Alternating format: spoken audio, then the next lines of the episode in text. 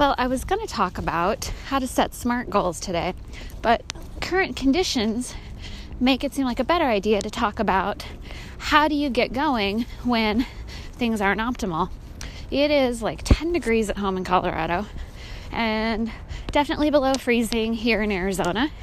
I'm out walking the dogs at the moment. They're giving me an extremely difficult time trying to talk and walk. Um, how do you get going when it's freaking freezing outside? Number one, good gear.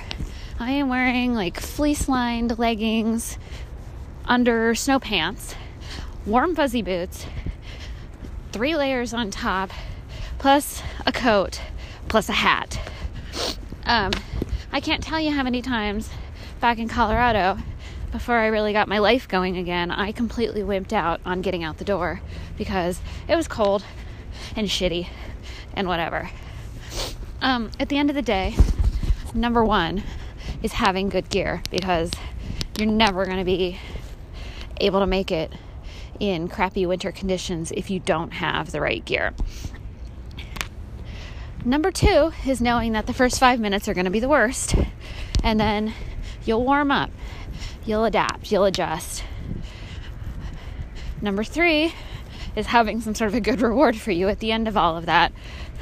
My mother in law gave me a towel warmer for Christmas, and you wouldn't believe how much that motivates me to finally strip off all the layers so I can get that hot shower in, knowing that at the end, my robe and my towel are going to be all superheated.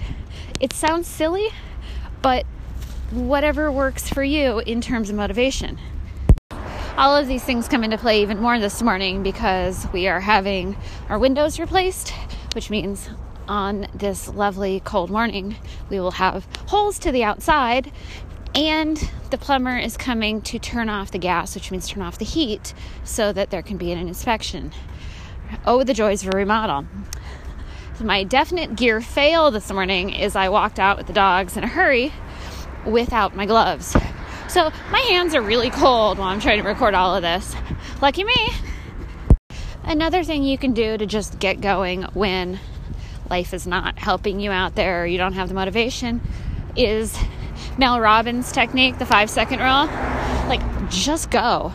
One, two, three, four, five.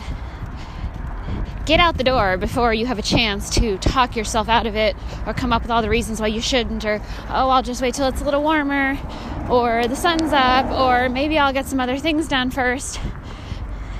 Schedule it. Write out your schedule the night before. Go, I am going out to run, hike, walk, whatever, at X time, and then get your ass out the door before you have a chance to talk yourself out of it. Because all you're going to do is hate yourself later if you don't. It sounds simple, but it works. Um, seriously, there's never a day where I've come back and been like, oh, I, know, I shouldn't have done that workout. I'm always going to feel better for doing it. Me, myself, I am just walking the dogs a few miles today because I'm still resting from putting 50 miles on my legs this weekend. Um, I feel surprisingly good, but I know that there's still some damage to recover from for sure, and uh, I need to give my body the time to do that. Never mind just my poor toenails and blisters. All right, that's it. Have a good Wednesday.